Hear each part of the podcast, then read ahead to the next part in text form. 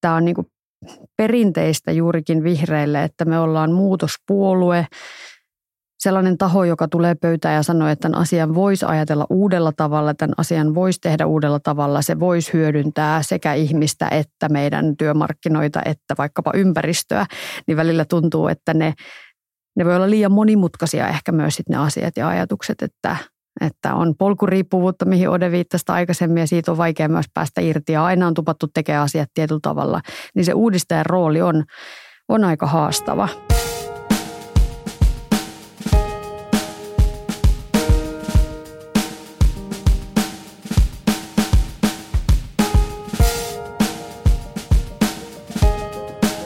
Vihreä sosiaalinen oikeudenmukaisuus haastaa perinteisen käsityksen hyvästä elämästä. Se on kokeilevaa ja haluaa vastata kunkin aikakauden kysymyksiin. Mistä vihreä sosiaalipolitiikka on alkanut, Osmo Soininvaara? Kyllä, se alkoi aika hitaasti sillä tavalla, että me keskityttiin ensin aika toisenlaisiin asioihin – ehkä, ehkä, ehkä kyllä niin kuin tämmöisiin niin kuin huono-osaisten palveluihin. Mut, mutta sitten varsinainen sosiaalipolitiikka, niin se alkoi muodostua niin perustulon ympärille. Ja, ja väitän, että on, olin itse siinä aika aloitteellinen alussa. Ja, ja sitten sit vihreät hän eivät ole mikään kauhean niin ammattiyhdysliikkeestä koonnut voima, että, että meillä – aika varhaisessa vaiheessa arvosteltiin sitä eriarvoisuutta, joka työttömien välillä on siitä riippuen, onko niillä oikeutta vai eikö ole oikeutta ansiosidonnaiseen työttömyysturvaan. Et, ja, ja kyllä meillä alussa oli aika kepulaisia ajatuksia tämmöistä tasaeläkkeistä ja kaikista muusta sellaisesta, mutta, mutta tuota, ne on sitten myöhemmin vaientuneet. Mutta olimme, olimme aikanaan tuomassa tähän maahan takueläkettä kyllä tässä, tässä mielessä – Perustulo lanseerattiin 1980-luvun jo alkupuolella. Olit tuomassa sitä Suomeen tai toit. Mistä se tuli? Tuota, itse asiassa mä olin paljon ennen vihreitä, olin nuorliberaaleissa ja meillä oli tämmöistä niin kuin liberaalia yhteistyötä RKPn kanssa silloin. Ja Uwe Knet-niminen kaveri kertoi siitä mulle ja sitten me että hän tässähän kaikki palaset loksahtaisi yhteen. Ja, ja, ja kirjoitin tästä, tästä joskus 78-77 jo. Ja, ja, ja, ja, ja sitten kirjassa Suomen 1980-luvulla niin yhdessä Osmo Lampisen kanssa puhuttiin perustulosta ja, ja sitten, sitten yhteiskunnan jakautumisesta A- ja B-kansalaisiin, johon, johon tämä oli sitten yksi lääke. Kerro ihan siitä alusta, minkälainen se perustulon malli oli kun se ensimmäistä kertaa mm. vihre, vihreässä liikkeessä otettiin tuota, esille? Ni, ni, niitä oli varmaan vähän is, isompi variaatio, mutta mä kerron siitä omasta mallistani. Ja, ja mulla ei ollut tarkoitus tehdä, tehdä mitenkään niin kuin työnteosta vapaaehtoista, vaan enkä, enkä sen takia ole koskaan kannattanut niin, niin suurta perustuloa, että se niin kuin kovin ylelliseen elämään riittäisi, eikä, eikä semmoiset mallit myöskään oikein pelitä vaan mä, mulla oli pitkään semmoinen käsitys, että ihmiset tulee työmarkkinoilla muuttumaan niin kuin keskinään hyvin eriarvoisiksi, aika niin kuin osaamisperusteisesti. Et kun en, en, ennen niin kuin hyvä oli se, joka oli ahkara, mutta nyt sitten myöhemmin hyvä on se, joka, jo, jo, jolla on hyvää teoreettista ajattelua. Ja, ja tähän voidaan vastata joko niin kuin ammattiyhdistysliike vastaa, että yrittämällä nostaa pienimpiä palkkoja – mutta siinä on se huono puoli, että silloin hinnoitellaan osa ihmisistä ulos. Ja, ja näinhän on tapahtunut. Meillä tämä rakenteellinen työttömyys tai niin sanottu tasapainotyöttömyys on nyt niin kuin kolminkertainen siitä, mitä se oli 70-luvun lopulla. Ja, ja, ja silloin on parempi niin kuin antaa palkkaerojen ehkä vähän kasvaa, mutta, mutta sitten tasoittaa tätä perustuloa, jolloin se lopputulos on, on, on tasa-arvoisempi ja työllisyysaste on korkeampi. Millä tavalla se otettiin vastaan sitten 80-luvulla, kun tämä, tätä mallia tuotiin poliittiseen keskusteluun? No, no niille, jotka oli puhastelleet niin tämän syyperusteisen sosiaaliturvan parissa Ja, ja sanotaan niin kuin sen, sen, miten demarit oli tämän rakentanut, niin, niin nehän oli täysin mahdoton ymmärtää, miten tämä toimii. Ne, ne, ne, ne niin kuin laskivat aivan väärin, ne panivat koko tämän perus, perusturvan bruttosumman maksettavaksi verotuksessa kertoo, että verotus nousi aivan hirveän korkeaksi. Mehän tehtiin sitten myöhemmin tämmöinen koeverotus, joka osoitti, että se on ihan hyvin piritettävissä. Ei siinä, ei siinä ole mitään ongelmaa. Myöhemmin ymmärsin, että, että semmoinen kaveri, jota harvemmin syydetty vasemmistolaiseksi, eli Milton Freeman oli myös kehittänyt oman perustulomallinsa lähinnä sen takia, että jos, jos kertaa Amerikassa ollaan niin typeriä hänen mielestään, että halutaan auttaa niin kuin köyhyä, niin tehdään se nyt edes sillä tavalla, että ei siitä ole suurta haittaa ja, ja, ja niin kuin kannustimille ja talouden toiminnalle. Ja, ja, ja tuota, Yhdysvalloissa tämä Milton Freemanin perustulomalli tai negatiivisen tuloveromalli, sitähän sitä keskusteltiin paljon. Sitä tehtiin joku rajattu kokeilukin, joka muuten osoitti, että sen ansiosta yksi, yksinhuoltaja äitien työn tarjonta pieneni, kun ne tuli toimeen yhdellä työpaikalla eikä tarvinnut kahta. Mutta, mutta, tuota, mutta, mutta ne päättyi sitten tämmöiseen vaihtoehto, joka on nimeltään Earned Income Tax Credit, joka tarkoittaa, että jos ansaitsee, ansaitsee hyvin vähäisen, niin valtio antaa peräti 40 prosenttia siitä palkasta päälle. Tietty no, noin tuhannen dollarin kuukausituloon asti ja selkeä se pysyy tasaisena ja sitten, sitten alkaa myöhemmin laskea. Ja, ja kun, kun tämä lanseerattiin niin demokraattihallinnon aikana, niin se lisäsi työllisyyttä merkittävästi ja, ja vähensi työssäkäyvien köyhyyttä merkittävästi. Että se oli kertakaikkisesti hyvä malli. Se ei kuitenkaan eurooppalaisen sosiaaliturvan oikein peritä, koska meillä, meillä pitäisi koko sosiaaliturva kääntää toisinpäin. Ja, ja tässä amerikkalaisessa mallissa, jos ei tee työtä ollenkaan, niin ei saa mitään, niin sekään, oikein, se, sekään ei oikein niin kuin istu. No mitkä ne suurimmat syyt on, ettei, ettei sosiaaliturvamallia pystytty uudistamaan? Mä luulen, että se on sama vika kuin meillä kaikissa uudistuksissa, että meidän hyvinvointiyhteiskunta on aika monimutkainen. Jos sinne yhtä palasta muuttaa, niin pitää muuttaa kaikkia muitakin, koska, koska muuten tulee niin kuin ristiriita. Ja, ja, ja kokonaisuudistusta ei koskaan saada aikaiseksi, niin sitten ei uudisteta mitään. Ja semmoinen pessimistinen näkemys on, että, että, että yhteiskunnat pystyy uudistumaan vain sodan jälkeen. Ja me, meillähän toisen maailmansodan jälkeen suomalainen yhteiskunta uudistui oikein tuolla radikaalisti. Tehtiin paljon sellaisia asioita, joita 30-luvulla ei olisi voitu ajatellakaan. Ja Virossa ei käyty sotaa, mutta, mutta samanlainen mullistus niillä oli vuonna 1991, jonka seurauksena ne pystyivät te- tekemään tämmöisen täydellisen uuden alun. Ja sen takia virallinen yhteiskunta on paljon modernimpi kuin suomalainen yhteiskunta. Mutta, mutta niilläkin alkaa nyt olla tätä polkuriippuvuutta, että ei, ei voidakaan enää, kun on aina ollut näin, niin ei tätä voi ajatella toisella tavalla. Mutta meillä oli todella syvä lama 90-luvulla. Talouselämä oli ihan romahtanut ja sosiaalipolitiikkakin olisi kaivannut uudistusta. 90-luvun lama oli syvempi kuin se 30-luvun lama, josta paljon puhutaan. Entä tässä vaiheessa perustulomallin mahdollisuudet? No se tavallaan, kun sitä ajatellaan budjetin kautta, niin se alkoi näyttää entistä mahdottomammalta, koska, koska valtiolla ei ollut rahaa. Ja, ja silloin tämä meidän sosiaaliturva niin kuin säästettiin täysin – katastrofaaliseksi sillä tavalla, että se tehtiin yhä tarveharkintaisempi, sitä tehtiin, se aiheuttaa yhä suurempia kannustiloukkuja, jo, joita on, on sittemmin, sittemmin kyllä alettu purkaa. Kokoomuslainen Lasse Männistö, joka on niitä harvoja kokoomuslaisia, kannattaa perustulon, sanoa, että aina kun tätä parannetaan, otetaan askel perustulon suuntaan.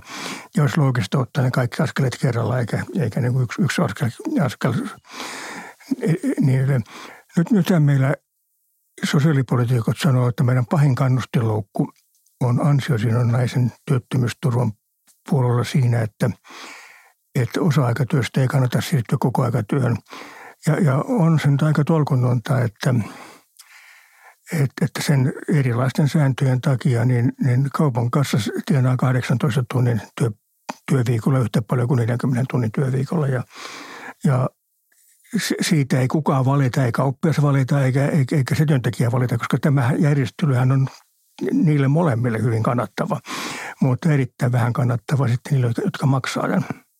Kysyit, että miksi perustulo ei ole edennyt. Mä mietin heti niitä puolueita, jotka sanoo suorilta, että tämä ei missään tapauksessa toimi ja tämä on liian kallista. Ja just se, että kun se lasketaan tietyllä tavalla, niin se voi näyttää mahdottoman kalliilta ja unohdetaan se, että sehän verotettaisiin pois niiltä, jotka tienaa enemmän.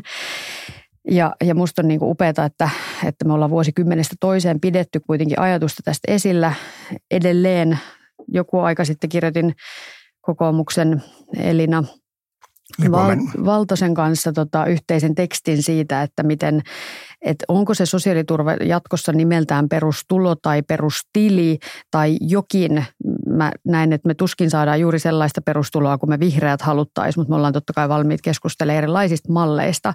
Niin me tarvitaan se uudistus, koska hyvinvointivaltio on hieno järjestelmä, mutta se on rakennettu tiettyyn aikaan. Ja meidän sosiaaliturvajärjestelmä on rakennettu vuosikymmeniä. Se on ikään kuin tilkkutäkki, jossa on erilaisia aukkoja, reikiä, joiden välistä ihmisiä putoaa. Ja, ja meillä on iso ongelma siinä, että ihmisiä, jotka haluaisi tehdä töitä, niin heidän ei kannata sitä työtä vastaanottaa. Ja mä näkisin perustulon yhtenä suurimmista niin tärkeimmistä ajatuksista sen, että ihmisillä olisi mahdollisuus elää entistä enemmän oman näköistä ja vapaampaa elämää. Ja yhteiskunta olisi tietyllä tavalla vahvemmin tukena ja, ja mahdollistajana.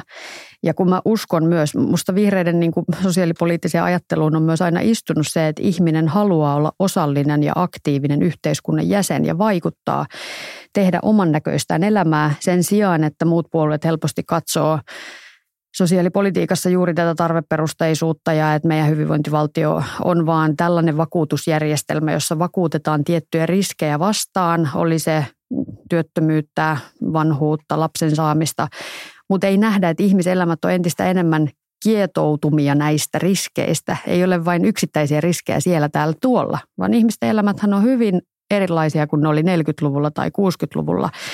Työelämä muuttuu entistä vahvemmin. Sen takia meidän sosiaaliturvajärjestelmä tarvitsee uudistusta. Ja nyt yksi tärkeimpiä askelia kohti perustuloa olisi se, että sosiaaliturvan perusturvaetuudet yhdistettäisiin yhdeksi ikään kuin perusturvalaiksi. Ja tästähän nyt vaalikaudella 1923 puolueet pääsi yhteisymmärrykseen. Ja se on nyt sitten nähtäväksi jää, miten hallitus laittaa näitä tätä toimeen, mutta se aidosti yksinkertaistaa järjestelmää konkreettisesti yksittäisen ihmisen elämässä voi tulla vaikka enää jatkossa yhtenä päivänä se sosiaaliturvaetuus tietyn kokoisena siinä, missä se on ennen voinut tulla vähän eri luukulta, vähän eri aikoina, mitä ikinä, epävarmaa, epäennustettavaa. Ja sitten toinen, mitä muun muassa korona-aikana tehtiin, niin oli tämä työttömyysturvan suojaosan määräaikainen korotus, ja, ja näitä on tehty näitä korotuksia no. aikaisemminkin. Ja, ja näähän voisi aidosti olla järkeviä, että jos ajatellaan, että ihmiset voisi tehdä töitä enemmän, ottaa vastaan tunteja enemmän. Ja, ja monelle jo sekin, että voisi tehdä vuoron kaksi tai, tai tunteja siellä täällä, niin sekin auttaisi sitä elämää eteenpäin. Että nyt tällä hetkellä on järkevämpää sitten istuttaa ihmisiä paikoin tekemättä niitä tunteja, joita he ehkä haluaisi tehdä. Ja voin sanoa yksistä hallitusneuvotteluista, että aika nopeasti siinä pöydässä kerrottiin, että täällä ei sitten perustulosta keskustella. Että onhan se niin kuin Ode sanot, Demareilla on historia hyvinvointivaltion perustajapuolueena ja, ja tämä ansiosidonnainen turva on tietysti yksi heidän niin kuin, yksi tärkeä puolustettava asia ja tärkeä totta kai. Mutta mä myös itse pidän erikoisena sitä, että me jotenkin erotellaan sitten pienituloisia ja työttömiä kahteen eri kastiin ja ja, ja siinä nimenomaan perustulo loisi sellaisen yhdenmukaisen järjestelmän kaikille. Jos vielä palataan siihen ne lama-aikaan, syntyykö silloin vihreä sosiaalipolitiikka siinä vaiheessa? Tämmöinen niin kuin yleispuolueen kantaottavuus siihen, missä mennään. Synty, syntyi erilaisia ohjelmapapereita, mutta, mutta onko se rakentunut siitä niin kuin lama, laman tilanteesta – Mä, mä en tarkkaan tiedä, koska mä olin sen varsinaisen lama-ajan niin tuota vuorotteluvapaalla eduskunnasta ja, ja, ja palasin sitten 95 eduskuntaan ja, ja, ja, ja samalla niin hallituspuolueeksi. Ja, ja hallitusneuvotteluissa me jouduttiin kyllä niin kuin päättämään sosiaaliturvasta hyvin, hyvin paljon ja, ja aika, aika, aika niin kuin kokemattomina. Mä tein niissä neuvotteluissa yhden aivan hirvittävän virheen. Mä suostuin kaikkien muiden mukana valtiovarainministeriön ajatukseen, että, että että sairauspäivärahasta poistetaan minimipäiväraha. Että se, se perustelu kuulosti loogiselta, että jos ennen sairastumista ei ollut mitään tuloja ja sitten katkaisee jalan, jalan niin slalomrinteessä ja on kolme kuukautta jalkapaketissa, niin miksi siinä aikana pitää saada tuloja ja sitten sen jälkeen taas ei saa tuloja. Tämä, tämä perustelu kuulosti loogiselta, mutta kukaan ei kertonut, että tämä sairauspäiväraha, minimipäiväraha oli mielenterveyskuntoutujien ainoa tulonlähde.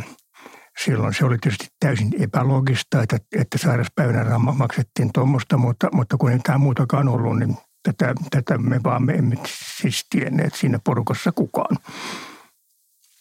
siihen aikaan sosiaalipolitiikot kieltäytyvät osallistumasta keskusteluun siitä, mikä tapa leikata olisi paras, koska heidän mielestään mikään ei ollut hyvä.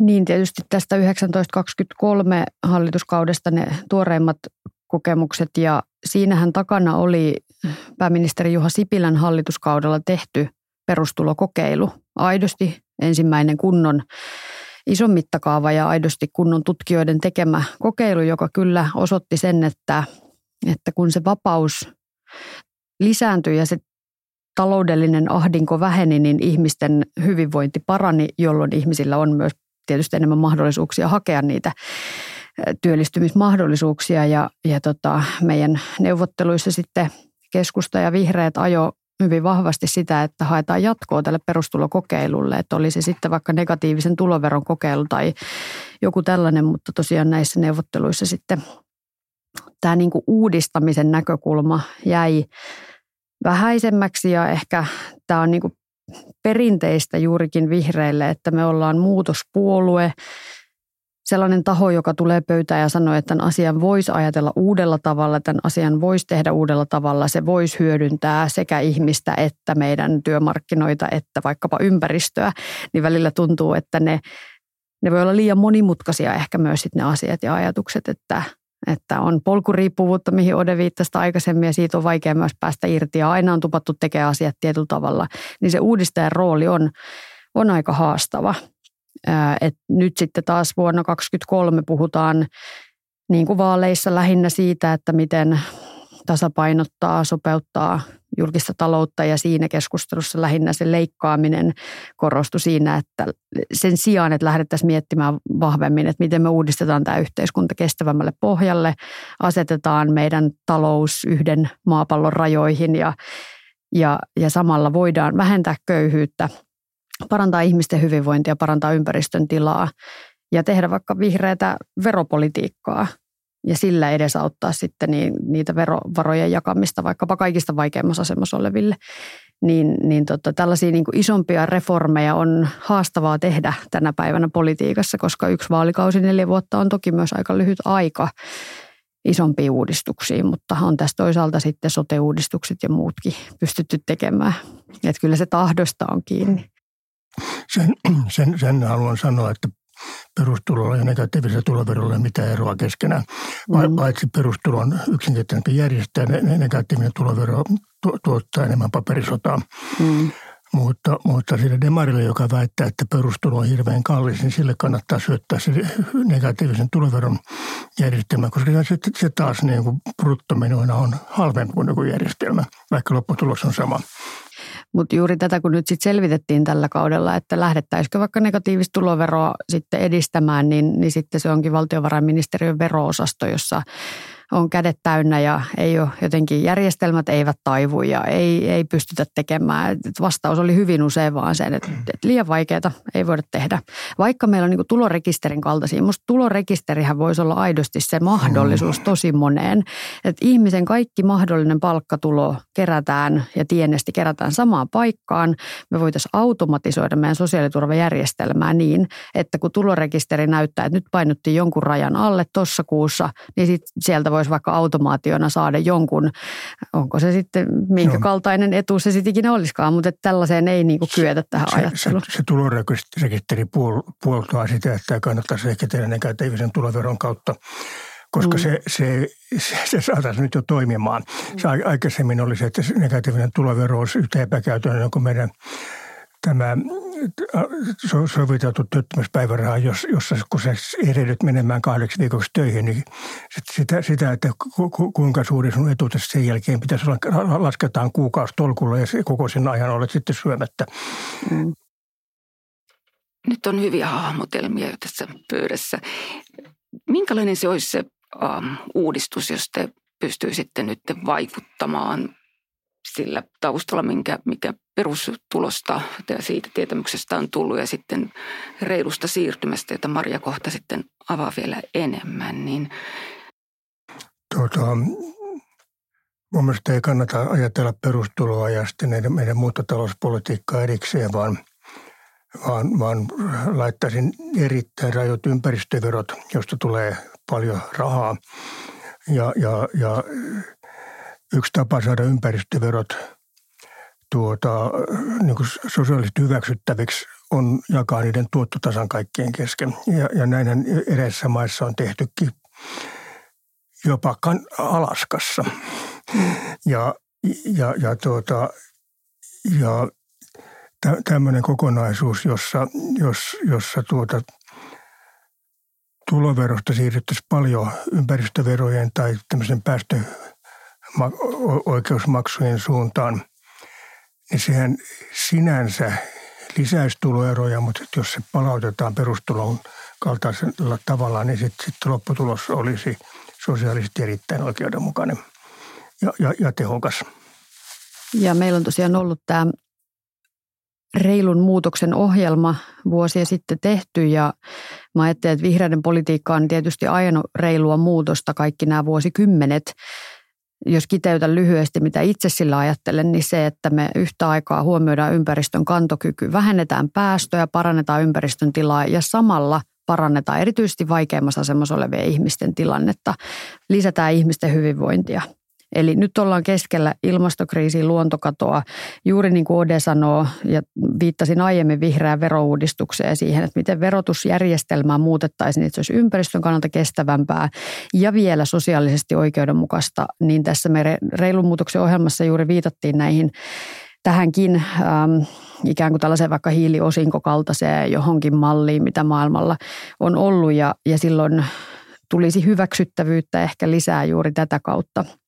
Mutta nyt, jos ajatellaan konkreettisesti, niin näin perusturvaetuuksien yhdistäminen on tietysti ensimmäisiä askelia.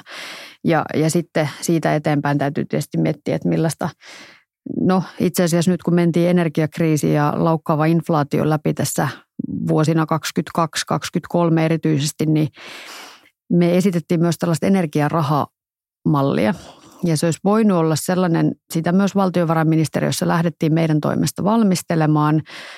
Siitä oli Saksassa kokemuksia ja ajatus oli, että, että meillä voisi sitten jakaa vaikkapa energiarahana erityisesti niille alueille, jossa nyt on vaikka pitkät välimatkat ja on sitten käytettävä autoa, niin voitaisiko jakaa sitten jonkinlaisena energiarahana tai voiko tätä sitten miettiä vaikka sen tulorekisterin kautta tietyille tulotasoille kohdennettavaksi, tietyille alueille. Niistä tulee helposti perustuslain reunaehdot varmasti vastaan ja yhdenvertaisuuskysymykset, mutta, ää, mutta tätä energiarahaa tosiaan esitettiin ja se olisi voinut olla kohdennettavampi keino kuin mitä nyt jouduttiin energiakriisin keskellä ottamaan käyttöön. Sanotaan vaikka sähkön arvonlisäveron alennus, joka kohdentui kaikille. Aivan niin kuin paikoin todella hukkaa heitettyä rahaa tukea suurituloisten sähkölaskuja. Kun mä olen katsonut sitä tukea vähän toiselta, toiselta puolelta, eli Helenin, Helen hallituksen puheenjohtajana, niin se tukipakettihan oli aivan järkyttävän hirveä. Niin, se, sen, ja me sen, sanottiin se myös julkisuuteen. Sen, sen, ja sitä, sitä, sitä sitten tutkittiin yliopistoissa ja tehtiin tämmöisiä niin kuin rekisterihakuja ja, ja, ja, ja, ja todettiin, että se, sellaisten hyvätuloisten, jotka asuu jossakin hirvittävän isossa talossa, niin niiden energialasku pieneni, koska mm. ne sai sitä tukea joka suunnasta niin, että, että loppujen lopuksi se tuli täydellinen ylikompensaatio. Ja, ja, ja sitten vastaavasti kuitenkin ne pienemmät tukisummat oli niin pieniä, että takuueläkeläisillä ei ollut mitään mahdollisuutta saada niitä. Mm. Ja pahimmillaan näissä pöydissä, missä käytiin neuvotteluja näistä energiatuista, oltiin lähestymässä vaaleja. Siellähän puolueet halusivat tietysti mennä vaalikentille kertomaan, että kyllä me teidän laskuja tuetaan, oli se sinun tilanne mikä tahansa melkeinpä. Että ei ollut enää pienitulosten tukemisesta kyse. Kyllä siellä ihan on selvää, että siis jopa keskiluokkakin on paikoin ollut tosi ongelmissa tässä, mutta se, että jos se raha, joka kaikista parhaiten toimeen tuleville meni, olisi kohdennettu muualle, niin se olisi ollut tehokkaampaa. Tuolla Aalto-lepössä muuten tutkittiin myös näitä tätä syrjäseutujen pienituloisia autoilijoita ja rekisteriaineistojen perusteella, eikä niitä löytynyt, koska pienituloisilla syrjäseudulla ei ennenkään ollut varaa ajaa autolla. Ja mikä oli yleisen vastaus? Ei tuollaista saa tutkia. Joo, kyllä tätä, niin kuin sit kun se tuodaan se fakta esille, että, että ketkä kuluttaa kaikista eniten, aiheuttaa kaikista eniten päästöjä, se on aina kaikista parhaiten toimeen tulevat.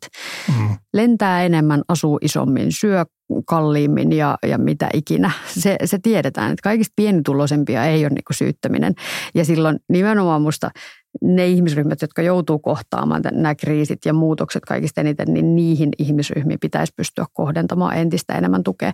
Mutta vielä näistä niin kuin energiarahan tarpeesta, niin niin myös sitten se, että ei unohdeta vaikkapa energian säästön tärkeyttä. Että niissä neuvottelupöydissä helposti lähti sellaisille kierroksille keskustelut, että se insentiivi, miksi minä niin kuin säästäisin enää energiaa, jos minulle maksetaan tässä niin kuin takaisin kuitenkin kaikkea. Eli tässä taas se vihreä ajattelu niin kuin olisi voinut olla ratkomassa kriisiä enemmän, mutta, mutta aika yksinäistä niissä neuvottelupöydissä oli. Että yhtä aikaa sosiaalinen ja ekologinen kulkisi käsikkään näissä ratkaisuissa, niin se ei, se ei ole ihan valtavirtaa vielä, vaikka aina sanotaan, että kaikki puolueet puhuu jo ilmastosta. Voihan sitä kauniita puhua. Puhutaan köyhyydestä. Siitä ei moni puolue puhu ehkä sillä tavalla, että otetaan tämä reilu muutos esille. Sosiaalisesta liikkuvuudesta ja koulutuksen merkityksestä. Minkälainen on tilanne Sipilän hallituksen toimien jälkeen?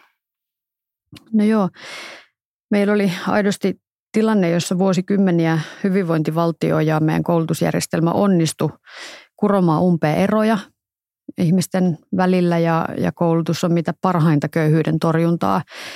Ähm, ja, ja tämä sosiaalinen liikkuvuus ylöspäin tosiaan mahdollistui pitkään. Äh, omasta suvustanikin on esimerkkejä, joista täysin erittäin köyhistä oloista Karjalasta evakkona lähteneestä perheestä on voinut tulla kirurgi ortopedi tai, tai sitten myöhemmissä sukupolvissa itse on päässyt tohtorin tutkinnon tekemään. Ei se olisi ollut mahdollista monissa muissa yhteiskunnissa ja, ja toisaalta sen niin kuin mahdollisuudet on vähentyneet. Nyt me tiedetään tänä päivänä, kun koulutukseen on kohdistettu aika isoja leikkauksia viime vuosien aikana, itse asiassa vuosina 12-19 niin yli 2 miljardia euroa on säästetty koulutuksesta. Ja, ja siinä on toki vihreät ollut myös osallisena aikana. Ja, ja ne on kyllä ollut sellaisia paikkoja, missä sitten myöhemmin on käyty hyvin paljon sisäistä keskustelua myös siitä, että, että on asetettu ihan kynnyskysymykseksi hallitukseen lähtemiselle se, että koulutuksesta ei voi leikata. Se on sellaista nakertamista, kun sitä pohjaa nimenomaan pitäisi vahvistaa, että aivan kenestä tahansa voi tulla mitä tahansa tässä yhteiskunnassa. Se on tämän hyvinvointivaltion suurimpia lupauksia. Jos me nakerrataan sitä pohjaa, niin mitä meille jää? Ja sitten on niin kuin silloin nimenomaan se perhetaustan merkitys korostuu ja se on valitettavasti viime vuosina korostunut. Myös oppimiserot oppilaiden, lasten, nuorten välillä on kasvanut ja, ja juuri se perhetaustan vaikutus näkyy entistä vahvemmin. Että kyllä siinä vaikka sitten 1923 hallituskaudella – lisättiin miljardi koulutukseen, niin silläkin on päästy oikeastaan vasta paikkaamaan niitä leikkauksia sen sijaan, että pystyttäisiin tekemään aidosti vaikuttavaa investointia sinne koulutuksen puolelle. Sanotaan vaikka aloituspaikkojen lisäämisen merkitys meidän työllisyydelle tulevaisuudessa aivan keskeinen, mutta sitä, sitä pitää jatkaa sitä työtä. Tero, Tero Pursiani joskus lainasi mulle kirjan, Mansan Jangin kirjan Meritokratian nousu 1900 1870-2033. Se päätyi muuten populistiseen vallankumoukseen silloin 2033, että Yhdysvallat tuli vuonna 2016 niin kuin 17 vuotta edellä, mutta joka, joka tapauksessa niin siinä esitettiin meritokratiasta erittäin synkkä käsitys. Tämä Michael Young oli siis demareitten tämmöinen sosiaalipoliittinen asiantuntija. Ja hän, hän kritisoi sen aikaista kouluudistusta, jossa ihmiset älykkyystestillä jaettiin kolmeen osaan. Ja, ja, ja, ja sitten niistä älykkäämmistä tehtiin, tehtiin yliopistoihmisiä ja ni, ni, niillä meni kaikki hyvin ja niillä kaikki, huonoimmilla meni kaikki huonosti. Ja hän kuvitteli, että älykkyys on niin vahvasti perinnöllinen, että kahden sukupolven jälkeen ei tarvitse tehdä mitään testejä. Katsotaan vaan, niin kuin mistä perheestä on kotoisin, mutta se ei onneksi pidä paikkaansa.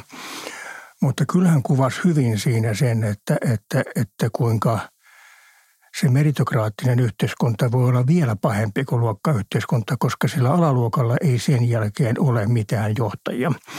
Ja, ja näinhän tässä vähän on käynyt, että se syrjäytynyt porukka, joka, jolla menee kaikista huonoiten, niin se on sitten ihan omillaan. Ja tuota, et sit mä, mä katson tätä yhteiskuntaa koko ajan vähän sitä taustaa vasten ja – ja, ja myös tämä koulutuksen periytyvyys, jota siinä ennustettiin, niin sehän on osittain toteutunut. Sitten kun sitä tutkitaan tilastollisesti oikein, niin ei se ole, ei se ole mennyt niin pahaksi kuin, kuin väitetään. Mutta on, on se, on, on koulutuksen kulutus on nykyisin vähän periytyvämpää ja, ja se, se, se silloin panee miettimään monia asioita, mitkä on, mit, mit, mit, mit, mit, mit, miten oikeudenmukaisuutta tällaisessa yhteiskunnassa – lisätään ja, ja, ja mä päädyin taas siihen perustuloon tätä kautta, että se, se on parempi tapa kuin muut. Mutta sitten sit mä kyllä vihreiden perusajatusta haastaisin siinä, että jos parhaisiin akateemisiin uriin päätyy ne ihmiset, joilla on, on rikkaat akateemiset vanhemmat, niin, niin, niin silloin tämä ilmainen koulutus ei välttämättä, se on niin elinkaaren ajalla se tukee hyväosaisia ja huono-osaiset maksaa sen. Ja, ja siihen on olemassa tämmöinen niin kuin pehmeät lukukausimaksut, jossa, jossa joutuu maksamaan tämän, tämän kuulutuksen takaisin, jos pääsee vaikka yli viiden tonnin kuukausitulolle, jolloin se ei niin kuin köyhää, kö, köyhää kirpasis. Ja, ja se olisi tavallaan niin kuin lottoarvonta, jossa saa rahat takaisin, jos se ei voita. mutta, mutta, mutta se, se tietysti niin kuin – Tämä on teoriassa näin ja, ja mä luulen, että kaikki jopa niin kuin vasemmistolaiset ekonomiset ajattelevat, että näin, näin se pitäisi olla. Mut, mutta, mutta tietysti kaikki muutokset on perhanan vaikeita ja siinä aina tulee niitä, jotka, jo, jo, joiden käy siinä muutosvaiheessa tosi huonosti. Joo, tästä me ollaan eri linjoilla Oden kanssa siitä kulmasta ainakin itse tuun tähän, että että mä ymmärrän tämän pointin siitä, että jos todella on niin, että hyväosaiset sitten ainoastaan tästä korkeakoulutuksesta pääosin hyötyvät, niin, niin et eivätkö he voisi sitten maksaa takaisin jotain mutta sitten se, että mä itse ajattelen hyvin, juuri tätä hyvinvointivaltion palvelulupausta siitä, että kenestä tahansa voi tulla mitä tahansa. Että jos sä tiedät pienituloisesta perheestä lähtevänä, että se sitten tulee aikanaan maksamaan sulle näin ja näin paljon, sulle ei ole kunnon tietoa siitä työllistymisen tulevaisuudesta, vaikka se olisikin niin, että sä et joudu maksamaan takaisin, jos et vaikka työllisty oikein hyvin ja näin, niin silti, että jonkinlaiset henkiset ovet jossain saattaa sulkeutua jo hyvissä ajoin. Ja voi olla, että niin kuin duunari perheissä ei ajatella näitä väyliä enää omiksi.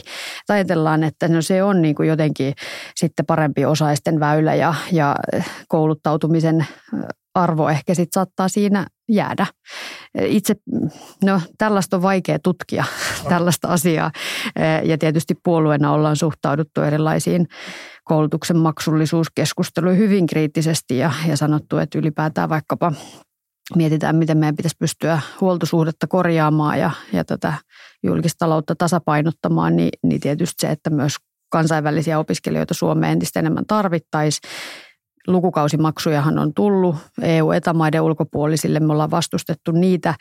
Ää, eikä tarkoitus ole olla koko maailman sosiaalitoimisto tai kouluttaja, niin kuin jotkut jostain pyrkii tätä keskustelua jotenkin kääntämään näin, vaan nimenomaan niin, että kun tähän maahan ei ole mitään valtavia jonoja, jos mietitään meidän työllisyysastetta ja tulevaisuuden äh, tulevaisuuden työllisyysastetta ja, ja verotusta ja, ja muuta, niin, niin miten me sitten houkutellaan tänne ihmisiä ja, ja jos ihmiset vaikkapa voisivat saada maksuttoman koulutuksen ja sen jälkeen jäädä tänne pidemmäksi aikaa pysyvämmin, voisi saada pidempiaikaisen oleskeluluvan tai muuta vaikka pysyvämmänkin, niin siinä olisi intressiä aidosti tulla tähän yhteiskuntaan rakentamaan tätä. Eikä niin, että sitten tullaan, haetaan koulutus ja lähdetään saman tien pois. Tai sitten aivovuoto myös ihan niin kuin suomalaisten osalta mm, muualle maailmaan.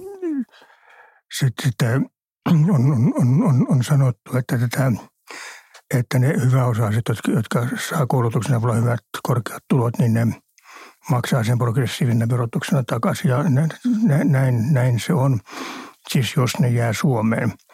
Ja, ja, ja sitten vastaavasti se, joka on muualla maksanut paljon koulutuksesta, sen ei kannata muuttaa Suomeen, koska sitten joutuu maksamaan sen koulutuksen tavallaan toiseen kertaan. Että kyllä tässä, tässä tämä kansainvälistyminen saattaa johtaa. Tässä, tässä Suomen mallissa on paljon hyviä piirteitä. Esimerkiksi se, että, että sitten vastaavasti tuloerot on pienempiä. Mutta, mutta että, että miten me niin kuin selviämme siitä ympäröivän maailman kanssa, niin sitä mä en tiedä. Ja ehkä itse asiassa vielä tästä niin kuin koulutuksen mahdollisesta maksullisuudesta sitten vaikka niin kuin jälkikäteen koulutuksen jälkeen, niin, niin se, mistä me tiedetään tutkimuksista kyllä, niin on aidosti, kun tutkitaan eri tuloluokkien taustoja ja perheitä, niin, niin ne käsitykset ihmisten omista työllistymismahdollisuuksista, tulevaisuuden näkymistä, niissä on vahvoja eroja. Itseluottamuksesta mm. lähtien jo mm, se, että perintönä saadaan sieltä perheestä paljon paljon muutakin kuin vain niin kuin taloudellista pääomaa, se on sosiaalista, kulttuurista, inhimillistä pääomaa, kaikki näitä, joita ei pystytä mittaamaan rahassa ja, ja silloin ne erot ihmisten välillä näkyy usein myös sen talouden kautta. Joo, siis jos, jos ihmiset ajattelisivat loogisesti, niin tässä jälkikäteen maksamisessa ei olisi mitään riskejä, mutta ihmiset ei kyllä aina ajattele mm. loogisesti ja silloin, silloin ne riskit voi olla ihan todellisia. Mm. Mm oltiinhan me jossain vaiheessa se aidosti koulutuksen mallimaa maailmalle ja suomalaista koulutusta on lähdetty myös vientituotteena maailmalle viemään, kunnes sitten on tullut, olisiko ollut vuodesta 16 lähtien vai jo kauan aikaisemmin, ää, ylipäätään tämä oppimiserot lasten nuorten välillä ja juuri tämä perhetaustan vaikutuksen näkyminen entistä vahvemmin, ne on alkanut näkyä ja PISA-tutkimuksissa se lasku on, on näkynyt myös. Tietysti Ode tiedät niin kuin historiasta ja, ja omasta kokemuksesta myös aikaisempia vuosikymmeniä, toki on lähdetty hyvin, hyvin niin kuin erilaisesta todellisuudesta, missä tällä hetkellä ollaan. Että jos meidän järjestelmää tästä nyt verrataan moneen muuhun, niin kyllähän meillä hyvin täällä menee, mutta sitten me helposti tietysti verrataan niihin parhaimpiin aikoihin meille. Tuota, mulla on tilastotieteellinen semmoinen eriävä näkemys siitä, mistä se PISA-tutkimus johtui. Sen, sen takia, että oppimistulokset on niin hirveän paljon perhe, perhetaustaista kiinni. Ja vielä 20 vuotta sitten suomalaisten perhetausta yleensä oli aika siedettävä. Et ei ollut kaikilla ollut hyvä, mutta, mutta semmoista niin huono-osaisia perheitä oli aivan dramaattisesti vähemmän kuin nyt. Ja, ja, ja, ja kun, kun tämä perheiden eriarvoisuus on kasvanut, niin se heikentää, on se opettaja minkälainen taikuri tahansa, niin se heikentää tätä, tätä lopputulosta. Et sitäkin, jos olisin vielä aktiivitutkija, niin tutkisin tätä, tätä piirrettä tässä enemmän. Sitten voi olla, että joitakin pedagogisia virheitä on tehty. On, on, on tehty uudistuksia, jotka sitten eivät olleet niin hyviä – mutta, tuota, mutta tehtiinhän niitä ennenkin. Siis joukko esimerkiksi matematiikan opetuksessa ei ollut mikään suuri menestys, mutta siitäkin jotenkin selvittiin. Otetaan sitten tähän loppuun vielä terveydenhuollosta ja sen rapautumisesta. Mielenterveys ja sen palvelurakenteen vaikutus hoitoon pääsyyn, se on, se on nyt yksi aika polttava kysymys ollut tässä Mielenterveys on selvästi teema, joka nousi poliittisen keskustelun ytimeen. Aidosti voidaan sanoa, että ihan vasta joitain vuosia sitten kunnolla. Hyvänä esimerkkinä meidän europarlamentaarikko Alvina Alametsä on tehnyt erittäin paljon töitä urallaan näiden kysymysten nostamisessa poliittisiksi. Että monia sairauksia on nähty jo niin kuin politiikan keskusteluissa ja puheenjohtajien paneelivastauksissa, mutta se, että on myös uskallettu puhua mielenterveydestä. Et siihen tarvitaan myös samalla tavalla hoitoa kuin moniin muihin sairauksiin, niin se on ollut mielestäni läpimurto ja vihreällä on ollut siinä selkeä oma vaikuttamisen paikka. Muun muassa Alametsän toimesta on lähdetty erilaisia tällaisia mieppi, mielenterveys, matalan kynnyksen palveluita edistämään ja, ja on mahdollistettu palveluseteliä ja montaa muuta. Ja me ollaan tietysti valtakunnallisesti puhuttu vaikkapa mielenterveysammattilaisten kouluttamisen tärkeydestä, että niitä ihmisiä olisi riittävästi, että tutkinnot olisi aidosti laadukkaita, hyviä ja että myös viranomaiset valvoisivat niitä ammattilaisia, joita tällä alalla työskentelee, koska sekin on paikoin aika villilänsi. Et mielenterveys on mitä suurimpia poliittisia kysymyksiä. Se taitaa olla itse asiassa toiseksi yleisin syy työkyvyttömyyseläkkeelle jäämisessä ja, ja aidosti puhutaan miljardiluokan taloudellisesta kysymyksestä myös. Jos voitaisiin hyvissä ajoin ennaltaehkäistä, jos voitaisiin auttaa niitä ihmisiä pääsemään nopeammin palveluiden piiriin ja, ja näin, niin tämä, tämä olisi meille myös kansantaloudellisesti säästöä. Mistä johtuu, että hoitoon pääsy on nykyisin niin hankalaa? Vielä 90-luvulla ainakin Helsingissä pääsi aika nopeasti erikoissairaanhoitoon, jos, jos oli tarvis. Mä, mä olin just Kööpenhaminassa Husin hallituksen kanssa ja Tanskassa näytetään käyttävän niin kuin suora, niin kuin kieltä, kun puhutaan ongelmista. Ja siellä sanottiin, että kun väki vanhenee, niin niissä on enemmän, enemmän hoidon tarvetta. Ja kun tuota sairaanhoito kehittyy, niin on enemmän hoitomahdollisuuksia ja, ja uudet hoidot on kalliimpia ja niin edelleen. Ja, sitten tulee valtiovarainministeri, kun sanoo, että saa käyttää tähän lisää rahaa, niin silloin yksinkertaisesti se järjestelmä vaan menee tukkoon. Tai sitten pitää päättää, että tiettyjä syöpähoitoja annetaan vaan, vaan rikkaille. Ja, ja tuota, joka olisi sekin kyllä aika kova päätös. Mutta, mutta kyllä meillä tässä jotakin ongelmaa on, kun, kun, kun katsoo esimerkiksi kuinka monta psykiatria maassa on. Niin niitä on meillä kyllä aika paljon verrattuna muihin maihin – ja jollakin tavoin ne tekevät niin kuin vääriä asioita.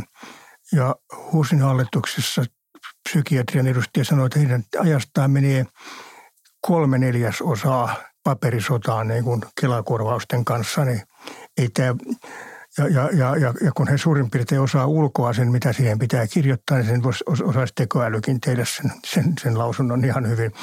Että et, et, jo, jolla, jollakin tavoin meillä on tämä järjestelmä tehoton. Mä, mä en haluaisi aina olla sanomassa, että lisää rahaa joka asiaan, koska mä tiedän, että joskus se loppuu myös. Mut, mutta sitten samat ongelmat oli Tanskassakin ja kaikkialla, että, että mielenterveyspalvelujen kysyntä on kasvanut kaikissa teollisuusmaissa nopeasti. Se, miksi näin on käynyt, niin siitä on, on monta ajatusta – Jotkut sanoivat, että työelämä on muuttunut rasittavaa. Minä sanoisin, että muutos on saattu olla myös vapaa-ajan puolella. Mutta, mutta jo, jo, jo, joka tapauksessa niin mielenterveyspalvelujen kysyntä on dramaattisesti kasvanut. Ja tämä on minusta olennainen osa tätä keskustelua, että ei vain se, että miksi ne palvelut itsessään eivät pysty vastaamaan tähän tarpeeseen, vaan mikä on se yhteiskunta, joka luo painetta mielenterveyspalveluille entistä enemmän. Ne on yksilöiden kysymyksiä toki, mutta sitten meillä poliitikoilla poliittisia kysymyksiä ja, ja aidosti niin kuin yhteiskunnallisia keskusteluja.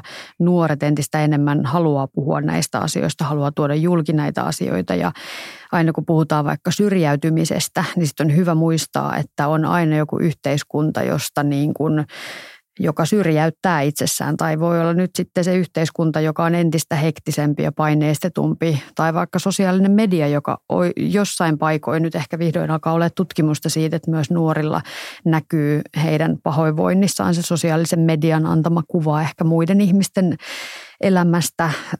Statusahdistuksesta puhutaan sosiologian puolella. Ihmiset vertailee itseään muihin ja kaikki tämä voi vaikuttaa myös siihen omaan hyvinvointiin. Sosiaalinen media haluaa ruususen kuvan ihmisten elämästä helposti. Harvemmin sitten tuodaan niitä negatiivisia puolia esille. Eli että uskallettaisiin puhua myös siitä yhteiskunnan luomasta paineesta – ja sitten toisaalta palvelujärjestelmän osalta uskallettaisiin tehdä sellaisia taas kerran uudistuksia, että käännetään asioita vaikka toisinpäin, nurinkurin. Ajatellaan, mä asunnottomuuden esimerkkinä, koska se on suomalaisen sosiaalipolitiikan musta yksi menestystarinoita. Suomessa on ollut kymmeniä tuhansia asunnottomia virallisesti aikanaan ja, ja sitten kun on lähdetty tilastoimaan, niin siitä on vähitellen päästy laskevaan trendiin. Asunnottomien määrä on päästy laskemaan, koska on otettu käyttöön tällainen asunto ensin periaate. Ja siinä ajatus on niin, että jos ennen piti aina osoittaa viranomaisille, että nyt olen hoitanut ensiksi pois päihdeongelmani, sen jälkeen velat ja, ja sitten vielä niin kuin työpaikatkin on hankittu ja sitten saan ehkä asunnon, jossa ikään kuin portaikon yläpäässä. Niin käännetäänkin portaat nurinpäin ja aloitetaan sieltä alusta, että ensin tulee asunto, asunto ensin. Sieltä on helpompi lähteä kuntoutumaan, päihde- ja mielenterveysongelmien osalta voi saada pankkitilin, voi saada sen työpaikan helpommin ja ylipäätään se itsemääräämisoikeus ja mahdollisuus on valtavan tärkeä ihmisten hyvinvoinnille – niin samankaltaista ajattelua pitäisi ehkä tuoda enemmänkin. Ja tietysti me ollaan puhuttu terapiatakuun puolesta, joka mahdollistaisi mahdollisimman pian hoitoon pääsyn, mutta että varmasti suurempiakin innovaatioita tullaan tarvitsemaan. Niin ja sitten palattaisiin ihan sinne vihreän aatemaailman alkujuurille enemmän aikaa ja vähemmän roinaa, niin se voisi olla semmoinen aika kokonaisvaltainen muutos tähän kaikki. Se on muuten Ville Komsin teema. Se, se on, hän oli eri ja on edelleen erittäin hyvä sanottamaan asioita. Ja musta se on edelleen todella toimiva. No. Ja musta on mielenkiintoista huomata, miten nuoret sukupolvet alkaa. Ei toki kaikki nuoret, mutta mä niin itse se palaute, mitä saa sosiaalisen median kautta ja muuta, niin nuorethan on hirveän kulutuskriittisiä ja, ja osaa ajatella jo sitä, että omaa hyvinvointia laitetaan sen materiaan edelle myös monesti, ehkä enemmän kuin me aikaisemmat sukupolvet. Minkä sellainen olisi semmoinen nykyinen malli sitten tähän KOMSin malliin? Tota, me, meillähän on – rakenteellisesti yritetty estää sitä, että ihmiset siirtyy vapaaehtoisesti osa-aikatyöhön. Yksinkertaisesti sillä että jos olet valtiovirassa, niin sä et voi tehdä osa-aikatyötä, koska valtiovarainministeriö on sen kieltänyt. Ja, ja sillä ajatellaan, että meidän kansantalous tarvitsee niin kuin kaikki ne veromarkat, mitä ihmiset tekee koko päivätyöstä. Sen takia meidän pitäisi, niin kuin ennen kuin me voimme alkaa edistää sitä, että ihmiset vapaaehtoisesti lyhentää työaikansa, niin meidän pitää kehittää tästä riippumaton tapa rahoittaa julkisia menoja. Ja sitten, sitten tässä kokonaisuudessa tulee taas ne materia, materia ja ympäristöverot. Meillä on vähän hölmöä, että, että tuotannossa tuotantoa verotetaan sen perusteella, kuinka paljon sen tekemiseen menee työtä, kun pitäisi verottaa sen perusteella, kuinka paljon siihen menee materiaa. Ja, ja, ja, ja, ja niin, niinpä tämä verotusmalli suosii niin kuin halpaa rihkamaa ja, ja syrjii kaikkea hyvin tehtyä, kun pitäisi olla päinvastoin. Ja, mutta mut, mutta sama, samalla meillä, meidän olisi mahdollisuutta niin kuin irrottaa tämä julkisen sektorin rahoitustyötuntien määrästä. Joo, ja ylipäätään just kaikki se, että miten Uudet mainitsit aiemmin, että kyse ei ole vain niin työelämän kuormittavuudesta, vaan myös ehkä, että mitä kaikkea siellä vapaa-ajalla tapahtuu, mihin ihmiset käyttää sitä vapaa-aikaansa. Onko siellä kyse sitten siitä, että, että tehdään töitä, jotta vapaa-ajalla päästään kuluttamaan?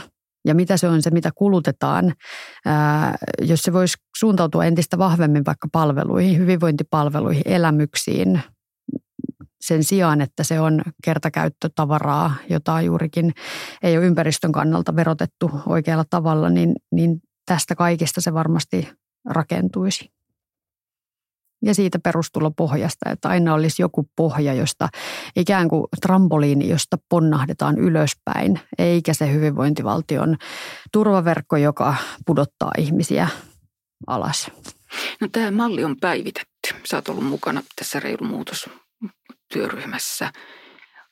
Onko se nyt vaan taas se tilanne, että, että pelataan, pelätään sitä, että valtio velkaantuu liikaa eikä nähdä niitä reunaehtoja selvästi. Että on tavallaan valmis malli, jota on, on päivitetty uudestaan, mutta, mutta silti ollaan, ollaan kuilun partaalla edelleen.